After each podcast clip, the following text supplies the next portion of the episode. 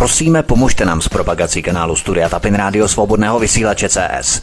Pokud se vám tento nebo jiné pořady na tomto kanále líbí, klikněte na vaší obrazovce na tlačítko s nápisem Sdílet a vyberte sociální síť, na kterou pořád sdílíte. Jde o pouhých pár desítek sekund vašeho času. Děkujeme. Příjemný, krásný dobrý večer, dámy a pánové, milí posluchači od mikrofonu svobodného vysílače nebo na kanále Odisí Vátravých vítek. Vítejte při poslechu první epizody z dvoudílného pořadu Nacistické kořeny Evropské unie.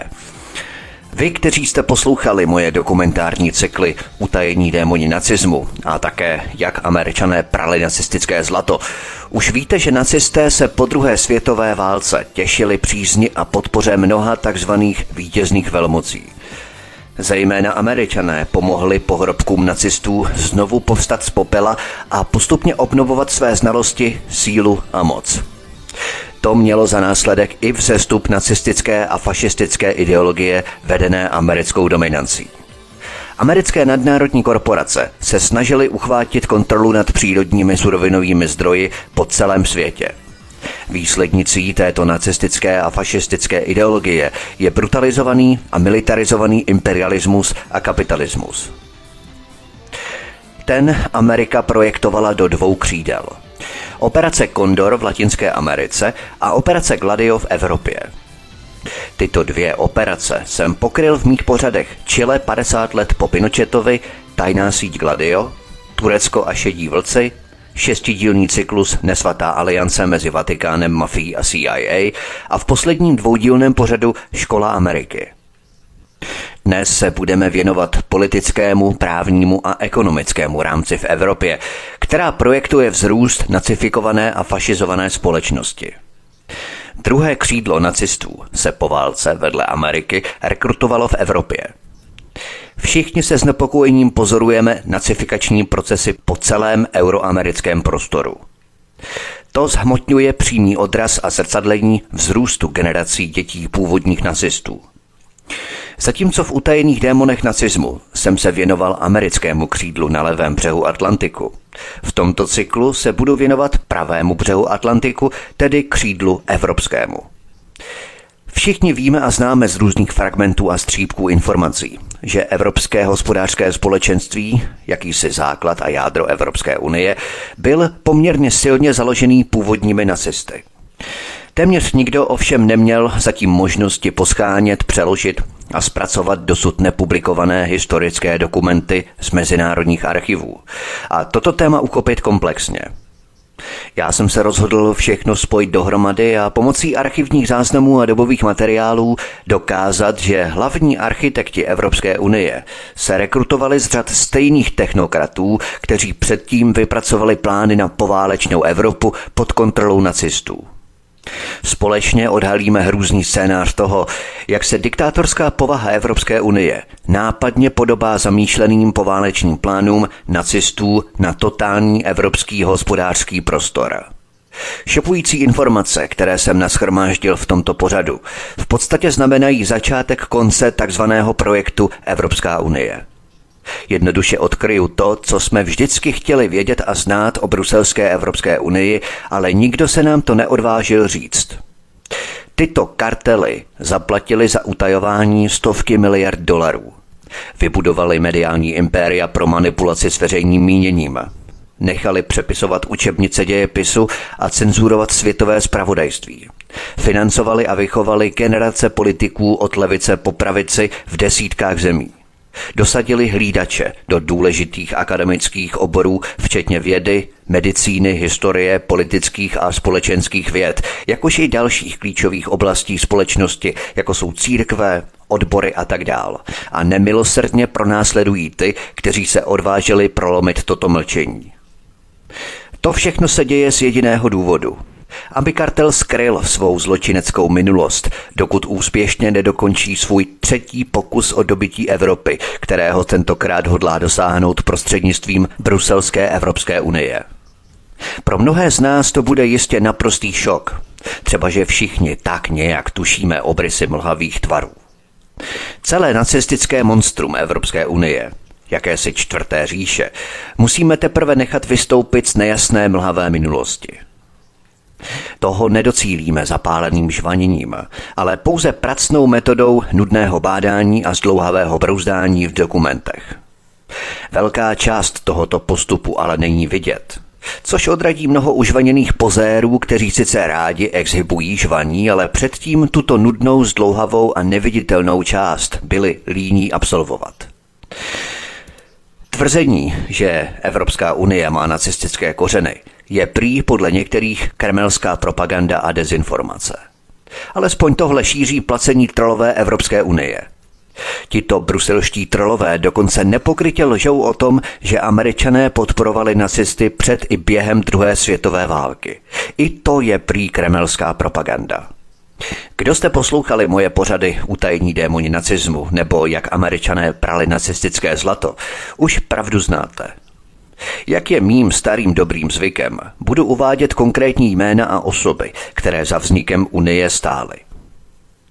To je nejosvědčenější způsob, jak vyřadit ze hry staré známé troly dotované granty Evropské unie, kteří jsou cíleně placení, aby o této zločinecké bruselské organizaci šířili pozitivní světlo.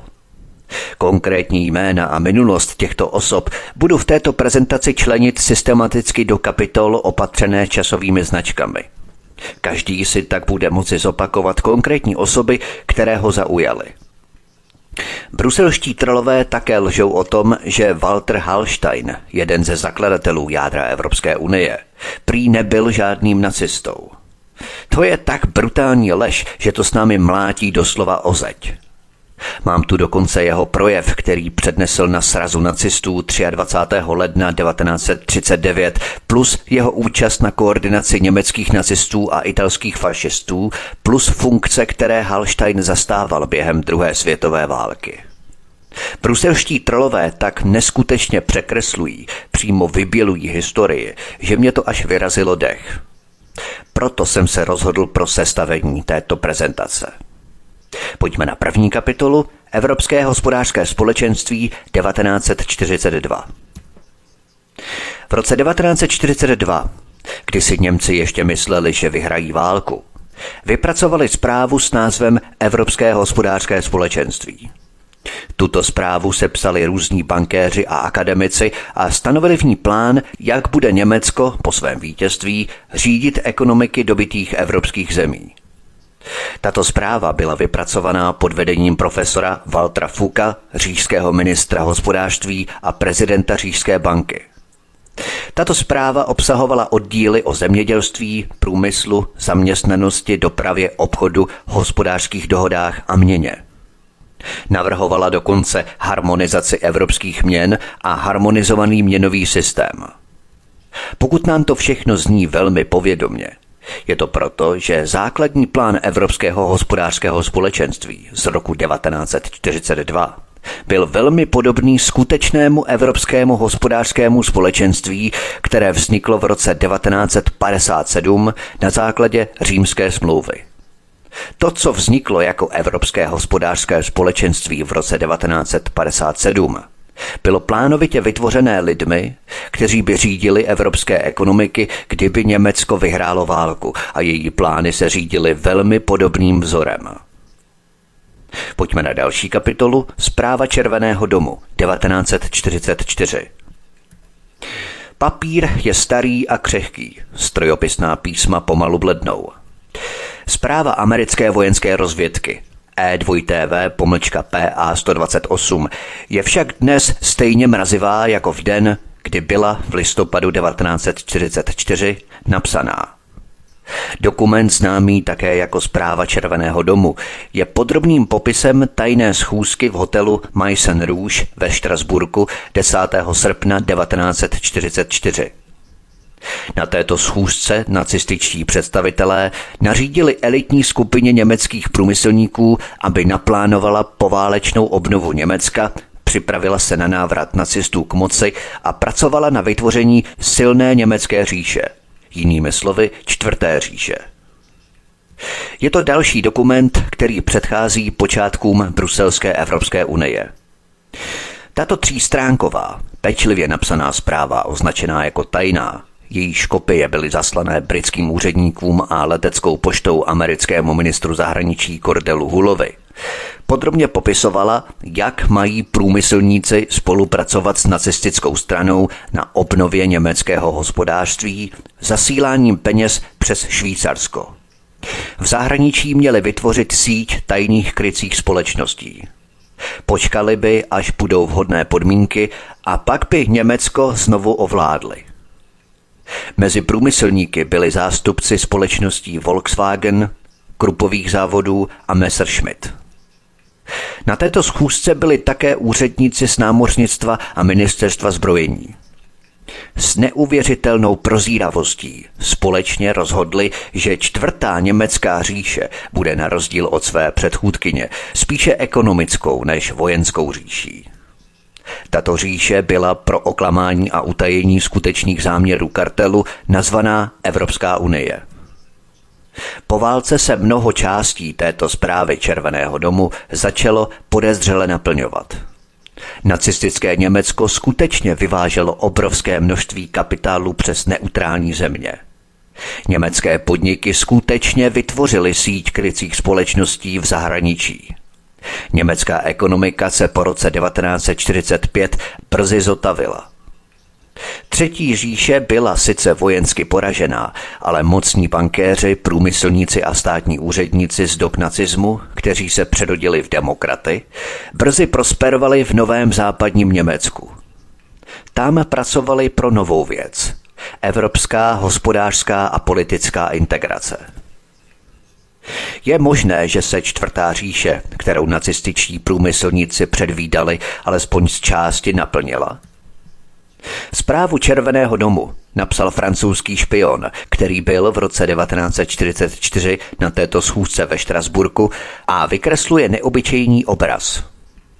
Průmyslníci schromáždění v hotelu Mason Rouge s napětím očekávali, jak Obergruppenführer SS dr. Scheidt zahájí schůzy. Doktor Scheidt měl jednu z nejvyšších hodností v SS, odpovídající generál poručíkovi. Ve své na míru šité šedozelené uniformě a vysoké čepici se stříbrným copem působil impozantně. Venku stály stráže a místnost byla prohledená kvůli mikrofonům. Když začal mluvit, prudce se nadechl. Německý průmysl si musí uvědomit, že válku nelze vyhrát, prohlásil. Musí proto podniknout kroky k přípravě poválečné obchodní kampaně. Takové poraženecké řeči byly velezrádné. Stačili na to, aby si vysloužili návštěvu sklepu gestapa a následnou jednosměrnou cestu do koncentračního tábora. Doktor Scheidt ale dostal zvláštní povolení říkat pravdu. V sázce byla budoucnost říše. Nařídil průmyslníkům, aby navazovali kontakty a spojenectví se zahraničními firmami, ale musí se tak dít individuálně a bez vzbuzování jakéhokoliv podezření. Průmyslníci si měli po válce půjčit značné částky od cizích zemí.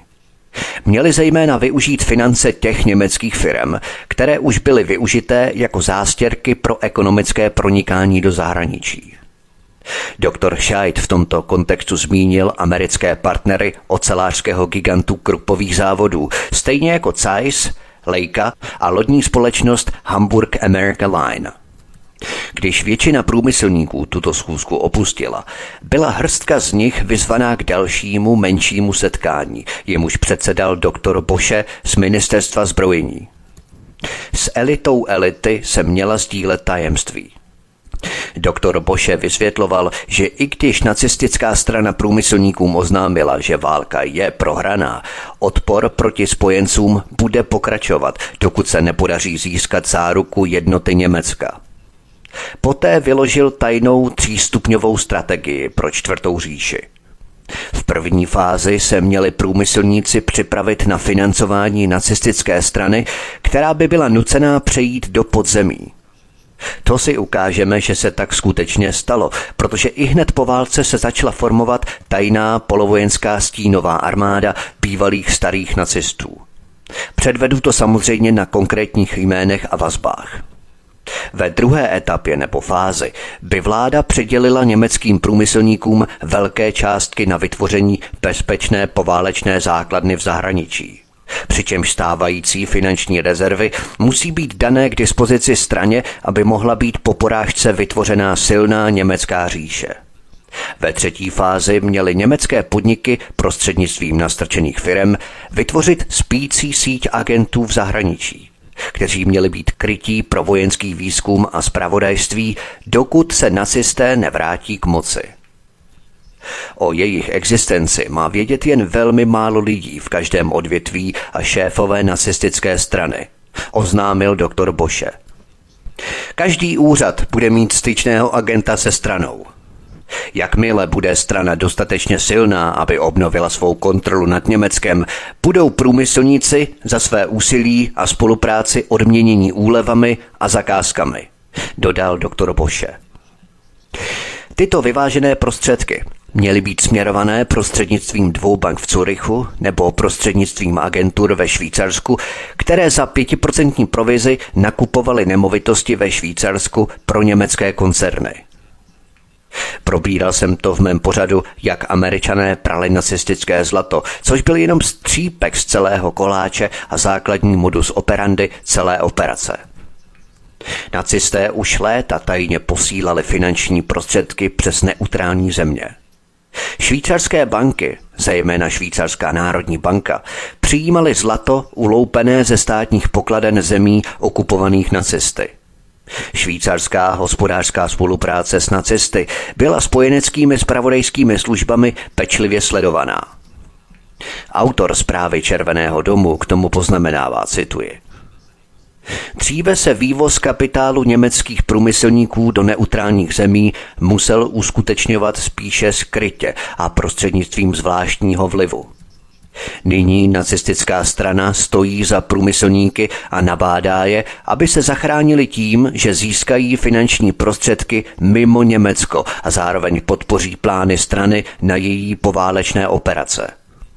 Příkaz k vývozu zahraničního kapitálu bylo v nacistickém Německu technicky vzato nezákonným, ale v létě 1944 už na zákonu nezáleželo.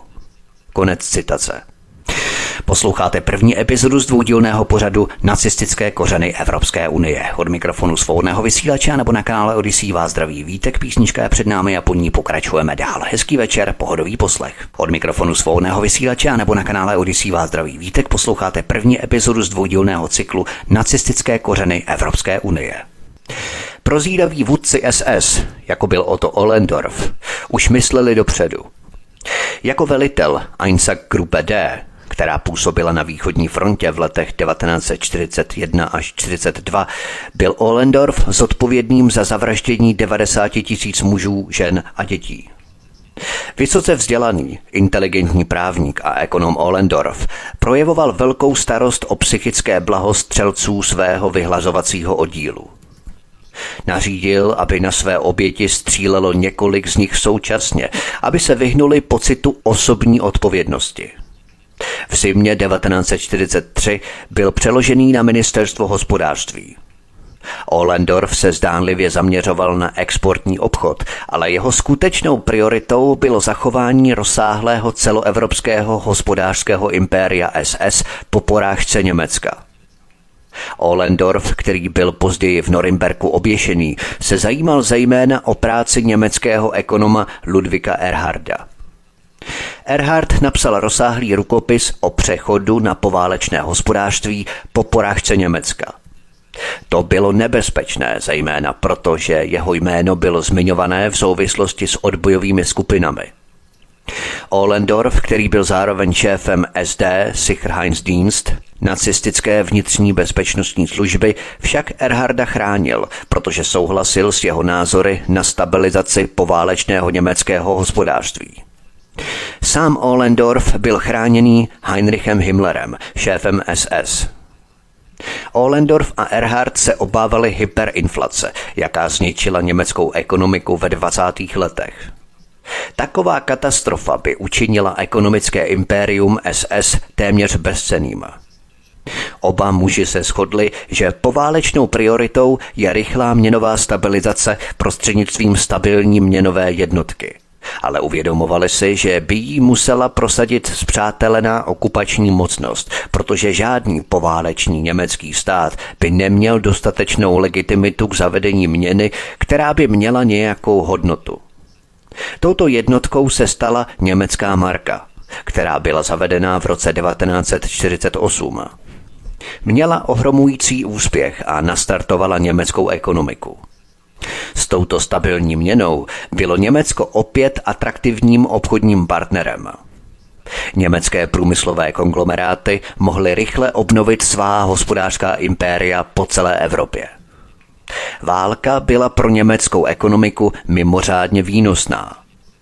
V roce 1948 Navzdory šestiletům konfliktů, spojeneckému bombardování a poválečným reparacím byla kapitálová zásoba aktiv, jako je vybavení a budovy, větší než v roce 1936. A to především díky boomu ve zbrojení. Erhard přemýšlel, jak by německý průmysl mohl rozšířit svou působnost na celý rozvrácený evropský kontinent – Odpovědí byl supranacionalismus, tedy dobrovolné vzdání se národní suverenity ve prospěch mezinárodního orgánu. Německo a Francie stály u zrodu Evropského společenství uhlí a ocely předchůdce Evropské unie.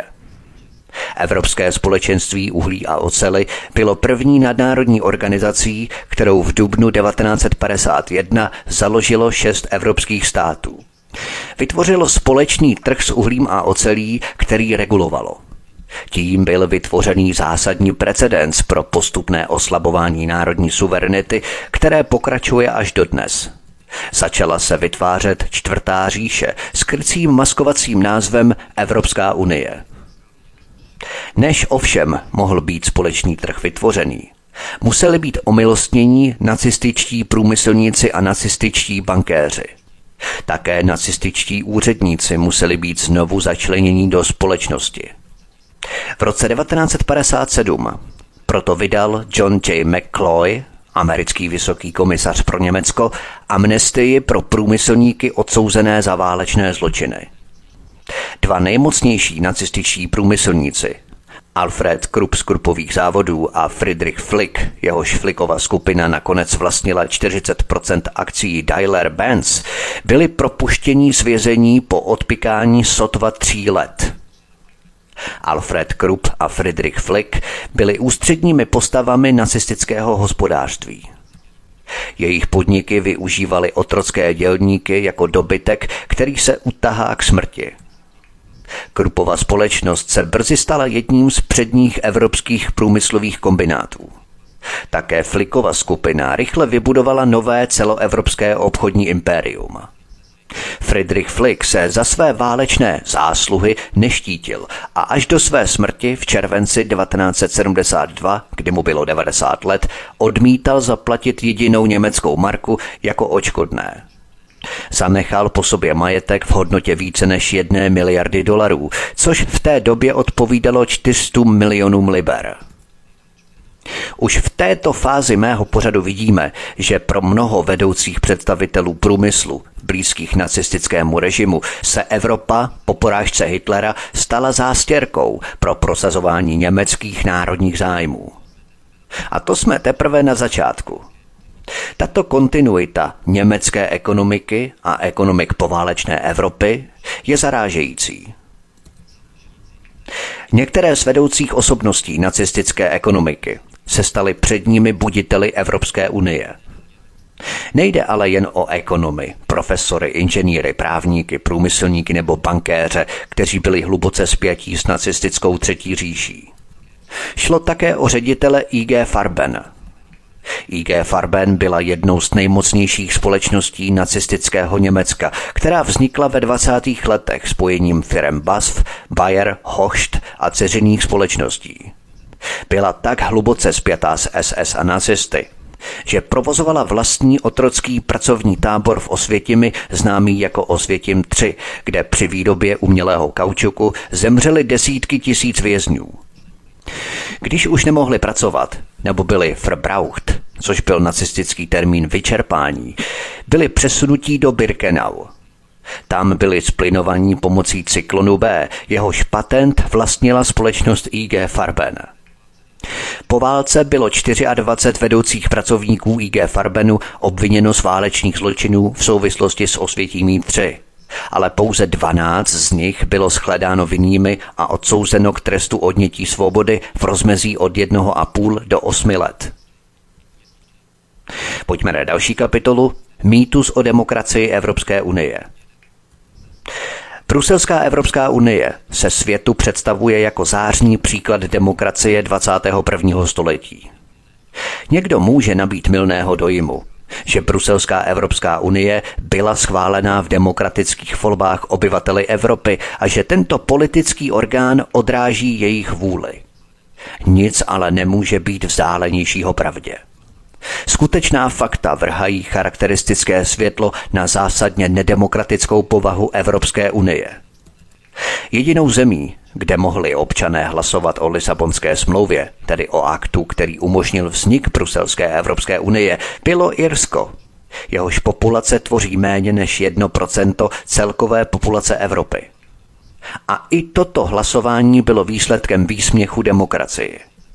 V červnu 2008 irský lid odmítl Bruselskou Evropskou unii hlasitým ne. Političtí aktéři bruselského kartelu se však rozhodli toto hlasování ignorovat. Podplatili irskou vládu, aby uspořádala druhé referendum a vynutili si hlasování ano pomocí ohromujícího množství peněz, které do Dublinu směřovaly od zúčastněných stran kartelu. Podílníci kartelu připravili lidi o jejich demokratická práva.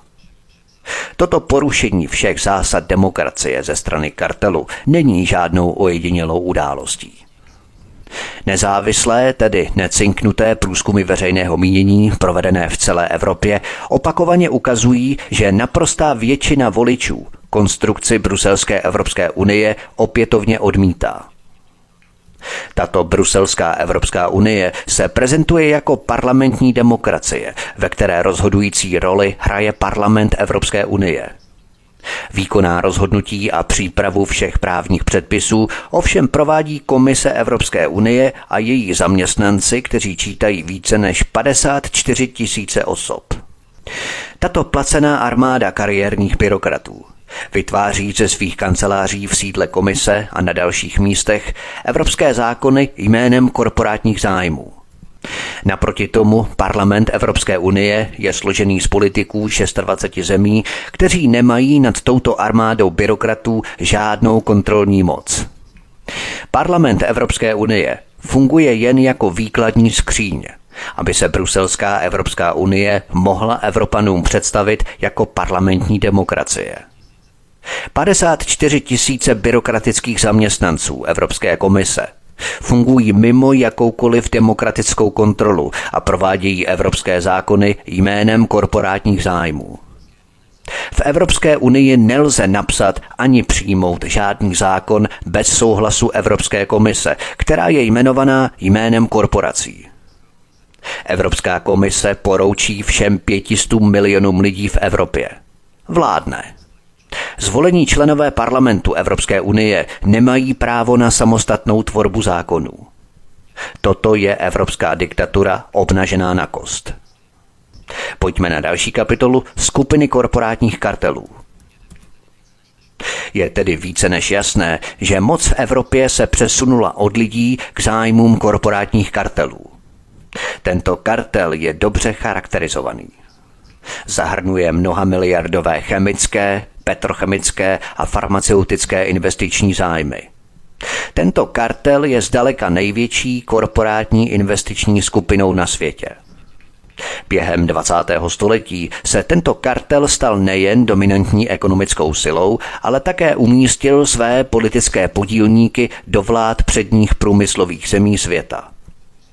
Než ale budu hovořit o těchto kartelech, musíme si na začátku vůbec vymezit a určit, kdo tyto kartely reprezentuje. Kdo tvoří přední představitele finančních kruhů ovládajících tento kartel? Za prvé je to tradičně Rockefellerova skupina, která zastupuje americké zájmy. Jedná se o největší z těchto finančních zájmových skupin. Vznikla z monopolu korporace Standard Oil v 19. století a dnes ovládá desítky chemických, farmaceutických a ropných nadnárodních společností po celém světě. Jedním z jejich nejvýznamnějších vyslanců byl v posledním desetiletí Henry Kissinger. Henry Kissinger byl totiž tajemníkem fondu bratří Rockefellerů. Kdo jste poslouchali můj trojdílný cyklus utajení démoni nacismu, už víte, jak Standard Oil podporoval dodávkou ropy a kaučuku nacistickou třetí říši během celé druhé světové války. Za druhé do této skupiny patří primárně Německo a Francie, přední exportní země chemických a farmaceutických výrobků v Evropě. Tato skupina má své kořeny na konci 19. století a tvořili ji společnosti Bayer, BASF, Hocht a později jejich nechválně proslulý kartel IG Farben.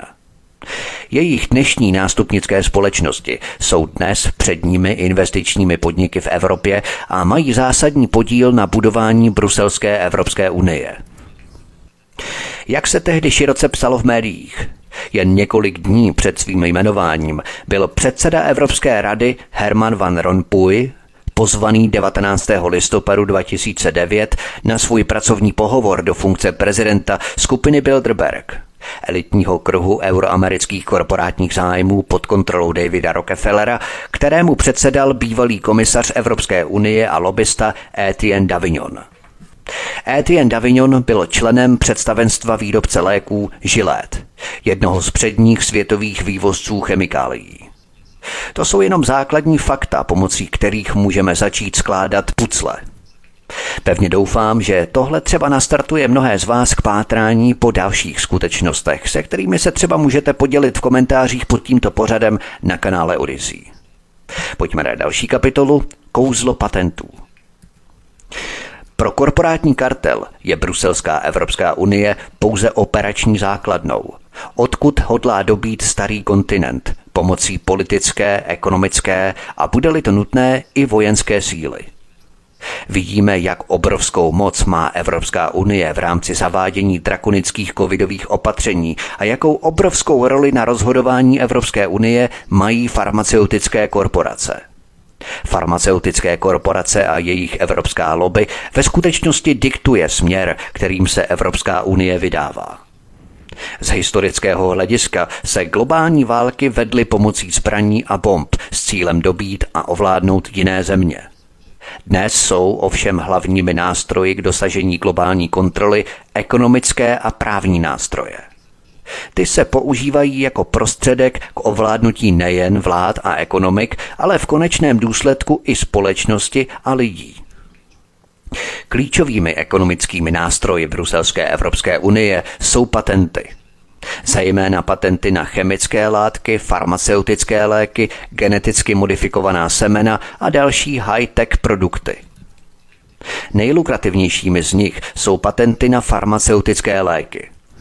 Například v roce 2008 činil celkový celosvětový prodej léčiv 773 miliard dolarů což je částka, která převyšuje celkový hrubý domácí produkt stovky nejchudších zemí světa.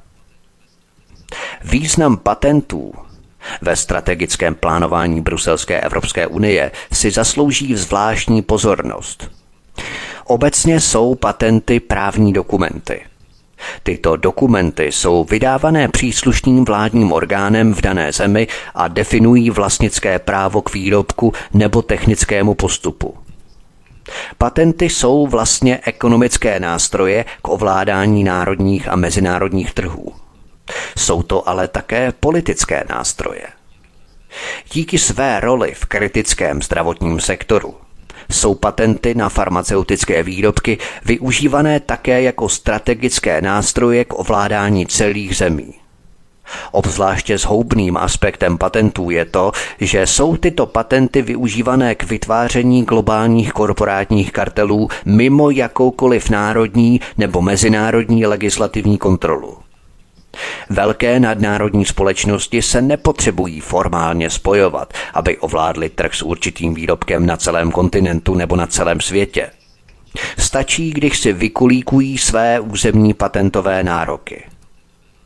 Patenty umožňují nadnárodním společnostem kontrolovat celá odvětví společnosti napříč kontinenty, aniž by podléhaly omezením, jako jsou státní hranice. V některých průmyslových odvětvích jsou zisky ve výši bilionu dolarů směrované nadnárodním společnostem, aniž by veřejnost mohla identifikovat příjemce z řad těchto společností. Zvláště ničivý dopad mají patenty na lidské zdraví, protože nadnárodní farmaceutické společnosti se snaží monopolizovat toto pravděpodobně nejkritičtější odvětví v každé společnosti.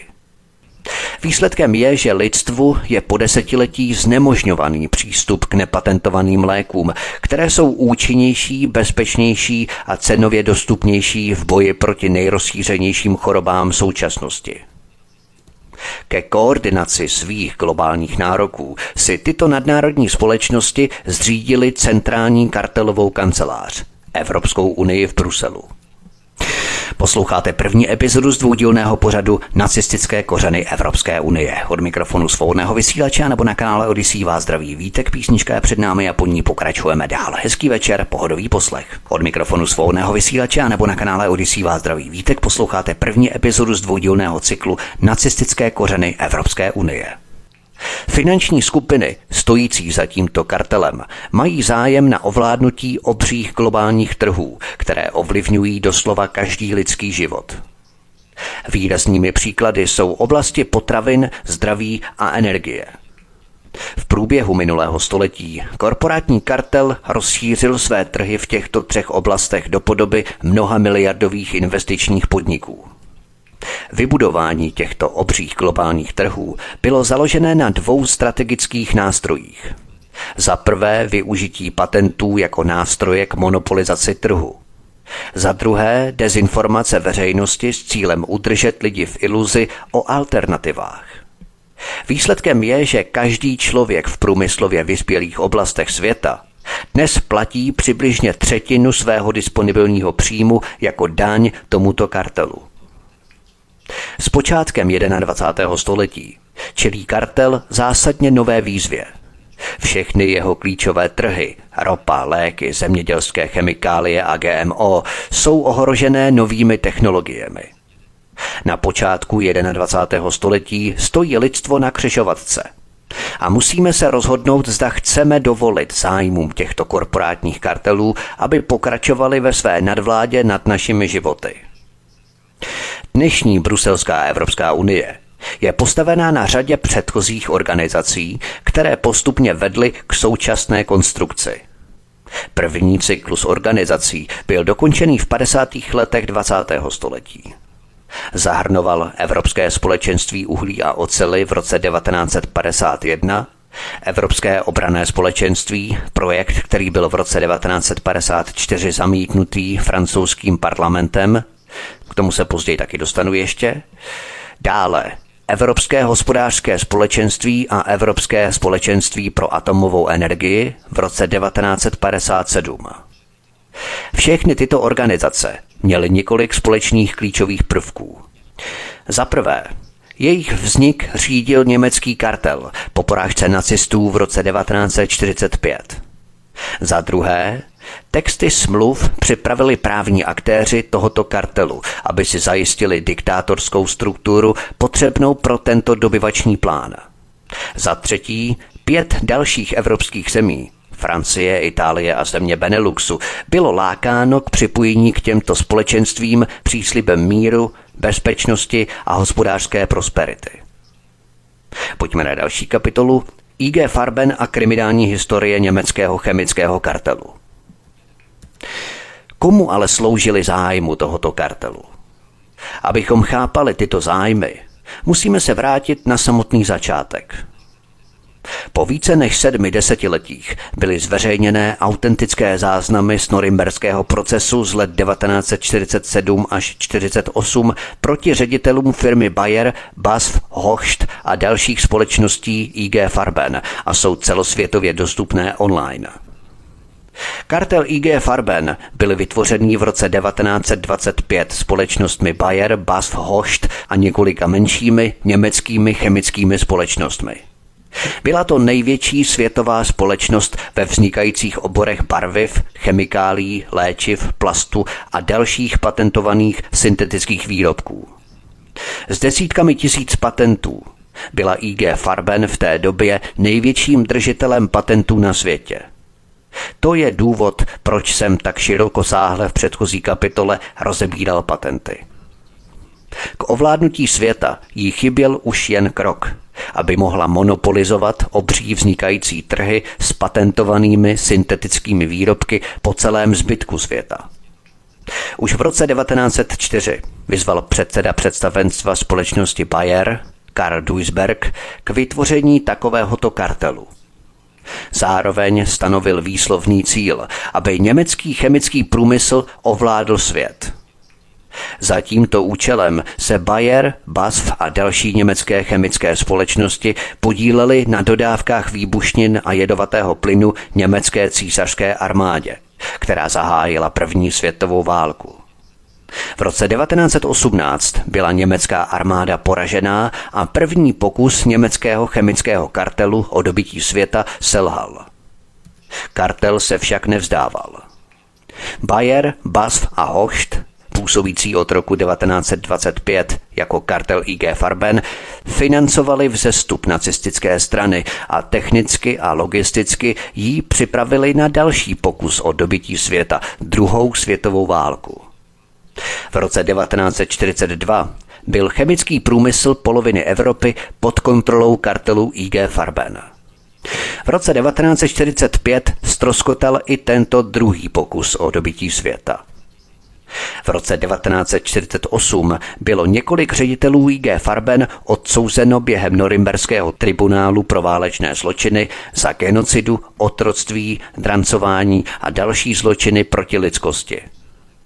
Příkladem úzké spolupráce mezi IG Farben a nacisty je koncentrační tábor Osvětim – Společnost IG Farben, financovaná úvěrem ve výši jedné miliardy říšských marek od Deutsche Bank a Dresden Bank, vybudovala v polské Osvětimi největší průmyslový komplex na tehdejším světě. Závod IG Auschwitz vyráběl syntetický kaučuk, benzín a další chemikálie pro nacistické dobytí Ruska a Ázie. Kvůli výstavbě tohoto obřího závodu byl rozšířený nedaleký koncentrační tábor Osvětim – který se stal největším otrockým a později i vyhlazovacím táborem na světě. Tyto a mnohé další zločiny spáchané kartelem IG Farbem v Osvětimi i jinde jsou zdokumentované ve spisech Norimberského tribunálu pro válečné zločiny proti vedoucím představitelům tohoto kartelu. Nejvíce šokující jsou mezi těmito dokumenty smrtící lékařské pokusy – Většina z nich byla prováděna s patentovanými léčivy firmy Bayer, Hocht a dalších společností IG Farbenu. Norimberský tribunál také odhalil, že někteří z lékařů, provádějících tyto smrtící pokusy, včetně doktora Vetera, byli v té době placenými zaměstnanci společnosti Bayer – při studiu těchto historických záznamů norimberských dokumentů si uvědomíme, že jsme byli systematicky obelhávaní ohledně skutečné příčiny druhé světové války, největšího zločinu v dějinách naší planety. Dozvíme se například, že druhá světová válka by se neuskutečnila bez finanční a logistické podpory firem Bayer, BASF, Hocht a dalších společností spadajících do koncernu IG Farben, v té době největšího chemického a farmaceutického koncernu na světě. Druhá světová válka nebyla primárně vedená z národnostních nebo rasových důvodů, ale ve prospěch kartelu IG Farben a jeho snahy ovládnout a kontrolovat vznikající mnohamiliardové chemické, petrochemické a farmaceutické trhy v Evropě a ve světě. Podle obžaloby v Norimberském tribunálu pro válečné zločiny byla druhá světová válka výsledkem koordinovaného technologického, logistického, finančního, politického a vojenského úsilí, jak to obžaloba nazvala, manželství mezi IG Farben a nacisty. Koncentrační tábor Osvětim nebyl produktem nějakých šílenců z SS – ale táborem otrocké práce pro obří průmyslový závod IG Farben, konkrétně IG Auschwitz, který vyráběl syntetické palivo a kaučuk pro dobytí východní Evropy, Ruska a Asie. To třeba najdeme na titulní straně spisu číslo 6 Norimberského tribunálu pro válečné zločiny s názvem USA versus Karl Krauch a další ředitele IG Farben který trval od 27. srpna 1947 do 30. července 1948. Pojďme na další kapitolu Tři pokusy. Dva válečné, poslední ekonomický. Nad vírou, nadějí a láskou stojí hodnota pravdy. Často se objevuje uprostřed trosek naší naivity a nevědomosti, ale stává se hnací silou našeho nového myšlení a nutností k jednání. A pak se objeví ti, kteří vědí. Ve skutečnosti buď vědí, anebo předstírají, že vědí. Pokud jsou naše životy naplněné historií vepsanou do našich životů, do naší existence, pak je šance, že rychle rozpoznáme ty, kteří pouze žvaní. Čím více mizí historické archivní záznamy, čím více se historie ztrácí, tím hůře jsou takovýto falešní mesiáši rozpoznatelní. Jsou to převlékači kabátů, kteří se v politice drží za každého režimu. Lžou, podvádějí a hlavně žvaní. Tím vytvářejí kouřové clony vlastní minulosti. Spoza závěsů s nápisem Evropská komise se postupně vynořují tváře, které známe z minulosti. Je to lavice obžalovaných a odsouzených norimberským tribunálem. Jsou to ředitelé, právní poradci a inženýři ze stavby Osvětimi nebo chemického závodu IG Farben. Všichni viděli smrt a agónii umírajících, ale odvraceli zrak. Slyšeli pronikavé výkřiky dozorců, jejich nadávky a údery, bytí, nezřídka smrtící. Oni však zůstali hluší k volání o pomoc nebo o milost. Tiše jen sledovali výsledky své firmy a hlídali zisky. Jejich jedinou starostí byly nedostatečné výsledky tohoto ďábelského podniku. Peníze, kartely a farmaceutický průmysl. Tyto struktury, které jsou téměř všude opakem svobody, se opět postavily na stranu popravčího, nikoli v oběti. Tři čtvrtě století se světu tvrdilo, že druhou světovou válku způsobil psychopat Adolf Hitler a jeho družina rasistických gaunerů nacistů. Skutečnost je však taková, že druhá světová válka byla dobyvačnou válkou vedené jménem chemického a ropného kartelu s cílem ovládnout mnoha miliardové světové trhy v nově vznikajících oborech patentovaných chemických produktů. Oficiální dokumenty amerického kongresu a norimberských tribunálů pro válečné zločiny jednoznačně ukazují, že druhou světovou válku nejen představoval, ale také logisticky a technicky umožňoval největší a nejznámější ropný chemický kartel té doby. A to německý kartel IG Farben, který tvořili společnosti Bayer, PASF, Hocht a další chemické společnosti. Schrnutí obžaloby z Noriberku dokazuje, že bez IG Farbenu by se druhá světová válka nemohla uskutečnit.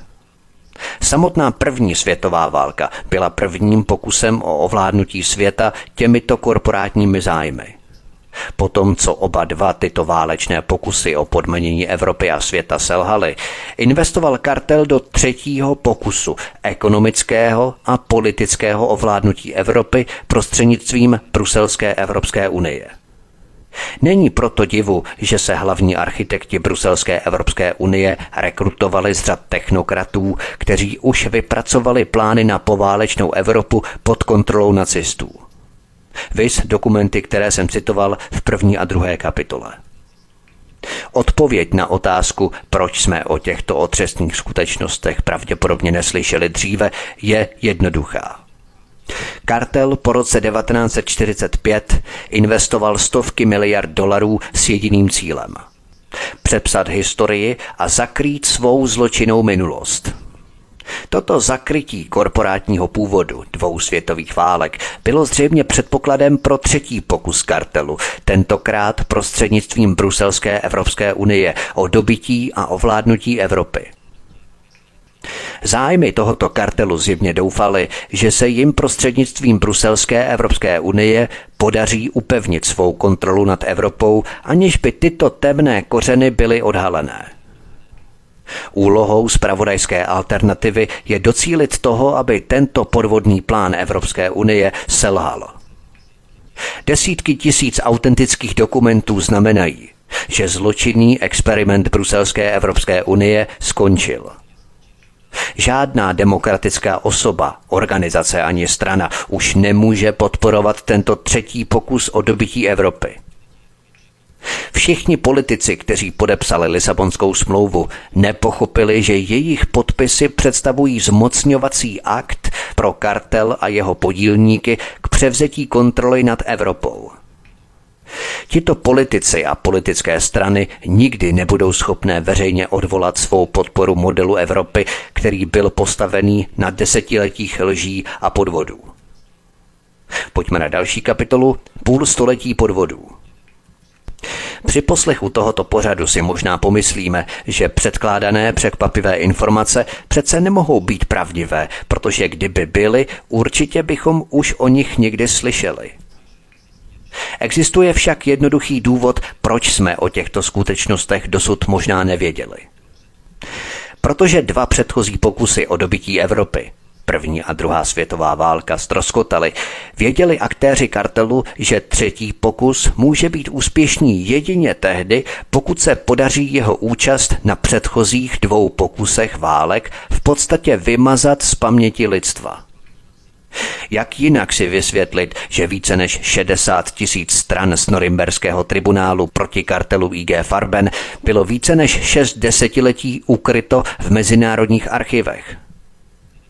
Kdyby byla rozhodující role kartelu za první a druhé světové války odhalená už v minulosti, nikdy by tyto korporátní interny neměly šanci zahájit další třetí pokus o dobytí Evropy.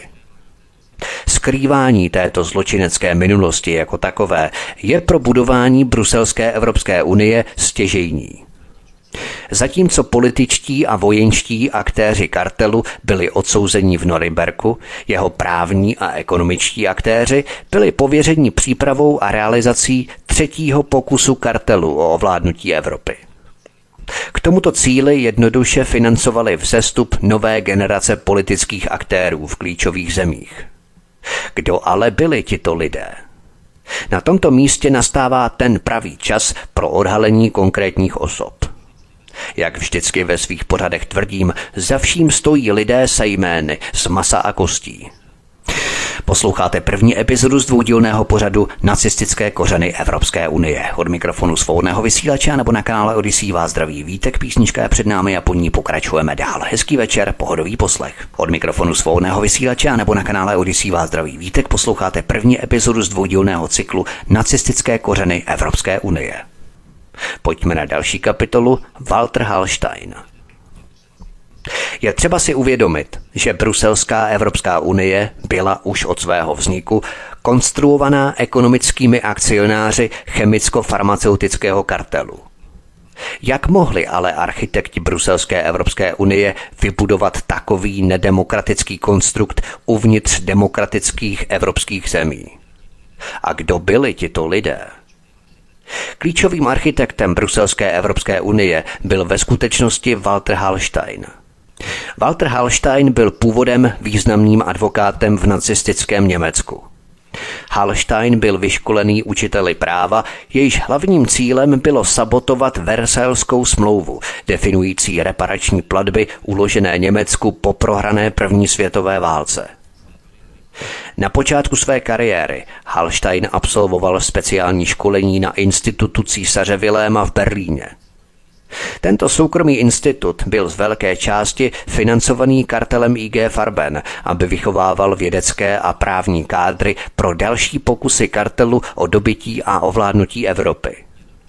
Kartel jednoduše přeměnil tuto akademickou instituci pojmenovanou ku podivu po abdikovaném císaři Vilémovi, na výcvikové středisko pro své kádry pro budoucí pokusy o dobytí Evropy. V rámci budování své diktatury a příprav na druhou světovou válku se koalice nacistů a koncernu IG Farben postarala o ideologické sladění všech klíčových sektorů společnosti pod jejich vládou. Jedním z nejdůležitějších sektorů byla právnická profese, která byla využívaná k tomu, aby nacistům poskytla právní fíkový list. V roce 1933, bezprostředně po převzetí moci nacisty, byl založený Bund Nationalsozialistischer Deutscher Juristen, v překladu Svaz německých nacionálně socialistických právníků. V roce 1936 se tato organizace přeměnila na nechvalně známý Nacistický svaz ochránců práva. To byl nacistický kódový jazyk pro systematické ničení demokratického právního systému a jeho nahrazování právem nacistickým. Hallstein byl členem obou těchto právních organizací. 18. května 1936, pouhých 8 měsíců po přísaze věrnosti nacistům, byl Hallstein jmenovaný děkanem právnické a ekonomické fakulty na univerzitě v Rostoku. V červnu 1938 se Walter Hallstein účastnil oficiálních státních jednání mezi nacistickým Německem a fašistickou Itálií s cílem učinit z těchto agresivních ideologií základ budoucí Evropy. O co šlo? Němečtí nacisté a italští fašisté začali koordinovat svou těsnou spolupráci – za tímto účelem byla zřízena dvoustraná komise s názvem Pracovní skupina pro německo-italské právní vztahy. Hlavní cílem této skupiny bylo vytvořit právní základ pro vládu koalice fašistů a nacistů nad Evropou, která měla vstoupit v platnost, jakmile si Německo a Itálie vojensky podrobí zbytek starého kontinentu.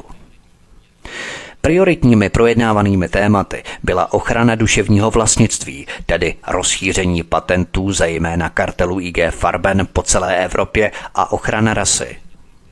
Jen několik týdnů po Hitlerově náštěvě 9.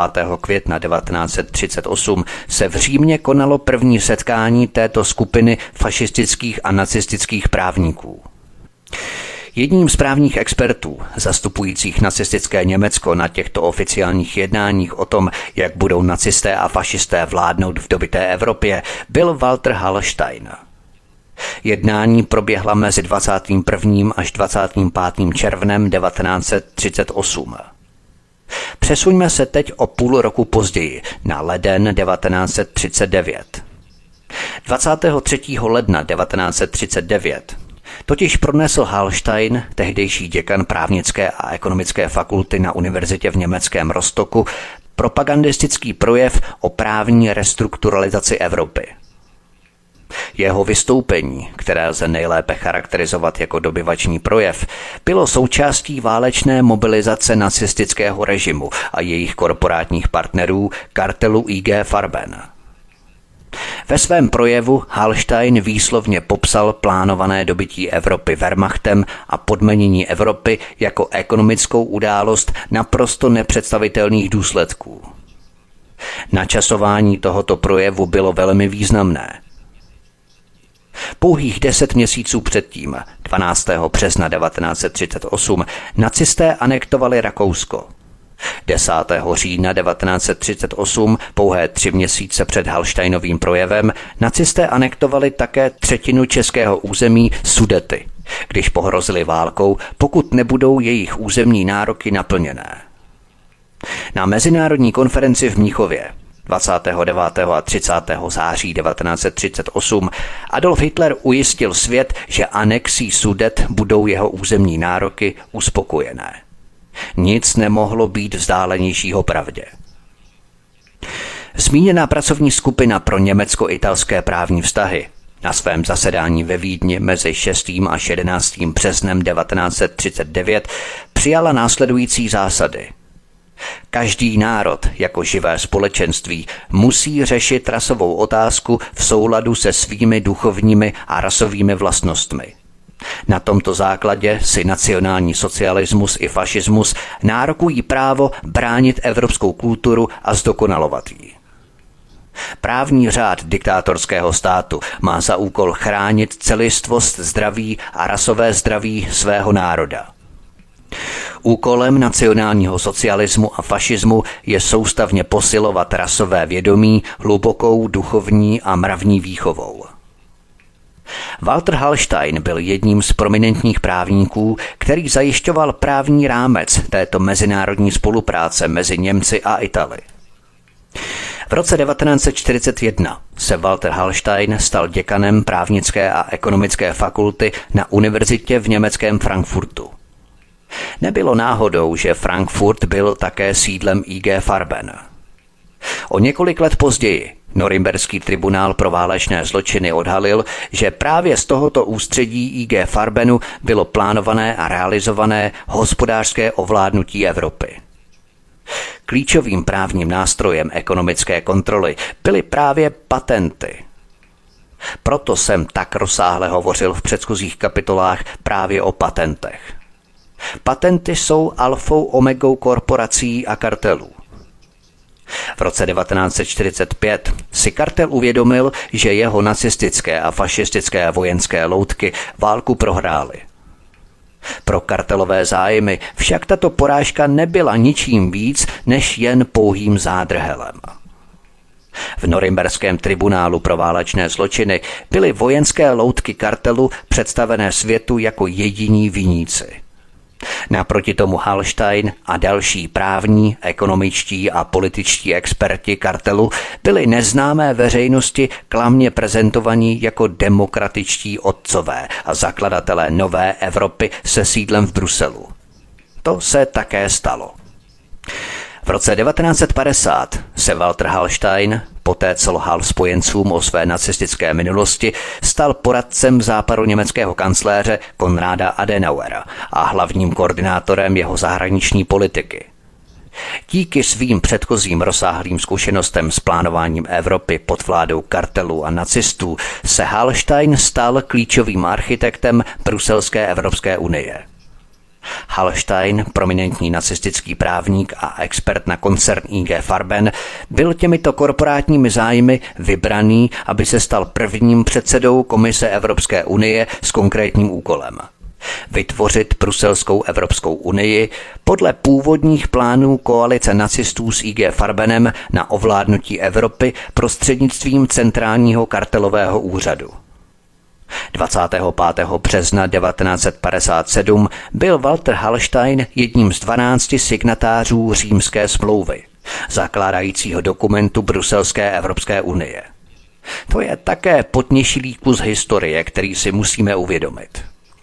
Když Hallstein po skončení konference nacistů a fašistů v roce 1938 opouštěl Řím, nemohl tehdy tušit, že se do tohoto města vrátí o pouhých 19 let později se stejnou misí. Podpis římské smlouvy, jejímž byl Hallstein také spoluautorem.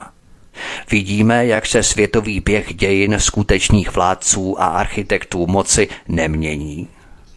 To, co se nepodařilo před válkou v roce 1938, se podařilo po válce o 19 let později, v roce 1957. Římská smlouva. Kdo jste poslouchali mé pořady o evropském gladiu a nesvatou aliancí mezi Vatikánem, mafií a CIA, už víte, že také v Itálii byli do mocenských pozic znovu navrácení bývalí fašisté. Všechno se odehrává pod pláštíkem a maskování, v utajení, ale v naprosto stejných kolejích jako před válkou.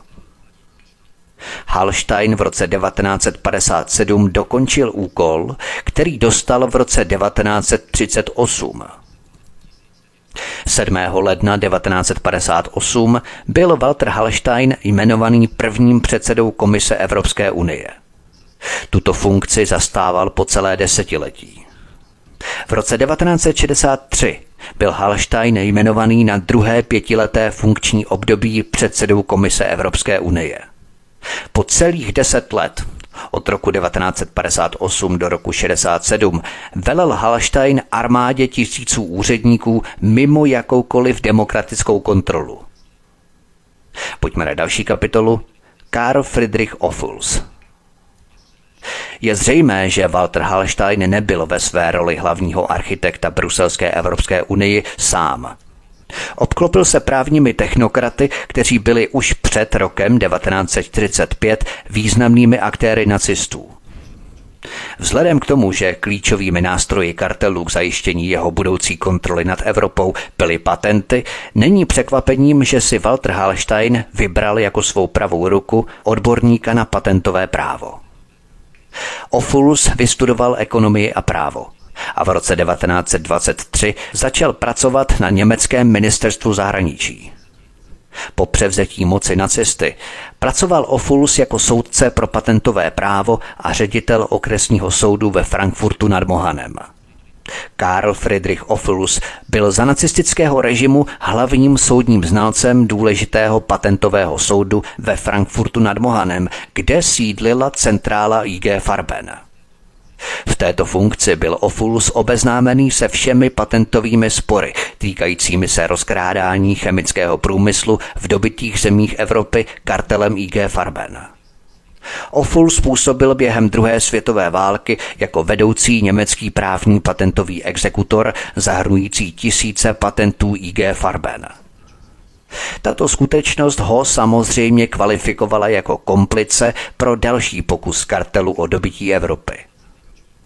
Z denacifikačního dotazníku spojenců z roku 1946 vyplývá, že Ophuls byl členem nacistické strany NSDAP.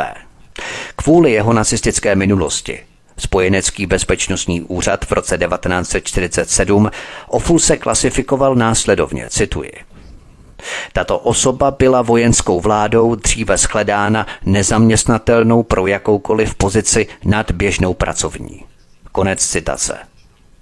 Halsteinovo hodnocení o Fulse však bylo v přímém rozporu s hodnocením spojenců. Společně s Gerhardem Schädermayerem, členem nechvalně známého klanu nacistických právníků Schädermayerových, povýšil Hallstein o Fulse během roku 1949 na doktora a profesora práv na Frankfurtské univerzitě, tedy přesně tam, kde působil za Hitlerova nacistického Německa. O rok později, v roce 1950, Hallstein nejmenoval Ofulse velvyslancem v Bruselu a svou pravou rukou při budování Bruselské Evropské unie. Tedy ještě jednou, Ofuls byl jmenovaný Hallsteinem jako velvyslanec Německa v Bruselu. Hallsteinova pravá ruka v Belgii. Ofuls se po válce stal právním poradcem německé vlády pro evropskou integraci. To prostě nevymyslíš. To je všechno k prvnímu dílu nacistických kořenů Evropské unie, milí posluchači, co uslyšíte v dalších dílech. Podívám se jmenovitě na další nacisty, kteří stáli u kořenů budování Bruselské Evropské unie, ale také na počátky zločinecké a teroristické organizace NATO, u které také stáli staří veteráni nacisté. A nebyli to žádní řadoví důstojníci, pěšáci, ale špičky NATO – Uvedu samozřejmě konkrétní jména a vazby. Vrůst nacistů do struktur NATO, FBI, CIA a Evropské unie je tak ohromující, až se z toho jednomu doslova tají dech. Všechno budu samozřejmě projektovat na konkrétních jménech, aby nevznikaly pochybnosti o validitě předkládaných informací. Závěrem příštího dílu se podíváme také na postupné bourání národních suverenit jednotlivých národních států Bruselské Evropské unie. Maastricht, Amsterdam, smlouva z NIS a Lisabonská smlouva. Nebojte, nebude to žádné nudné předčítání bruselštiny, ale vypíchnu skutečně jen to nejdůležitější, co bychom si měli z těchto smluv zapamatovat. A nejenom o tom si budeme povídat příště ve druhém dílu, to bude hutnější, informativně ještě nabitější než tento díl, to byla taková, řekněme, teoretická fáze základu nebo předmluvy toho, co bychom měli vědět v rámci plánování nacisty na evropské utváření nacisty po jejich, eh, nejprve to bylo v roce 1942 v případě výhry nacistů a v roce 1944 to bylo plánování Evropy v případě prohry nacistů, protože nacisté si už střízlivě uvědomovali, že válku prohrají a i tak plánovali budoucí uspořádání Evropy. Na všechno jsou konkrétní validní dokumenty, jména, data, informace, vazby, kontakty a tak dále. A o těch jménech a o dalších osobách si budeme povídat příště. Zmíníme i nacistické základy NATO, protože to je velmi důležité a zásadní pro to, abychom chápali, na jakých základech vůbec tyto instituce stojí a čí práva vlastně obhajují, protože to nejsou práva lidí, nejde o ochranu nás, vůbec ne, ani náhodou.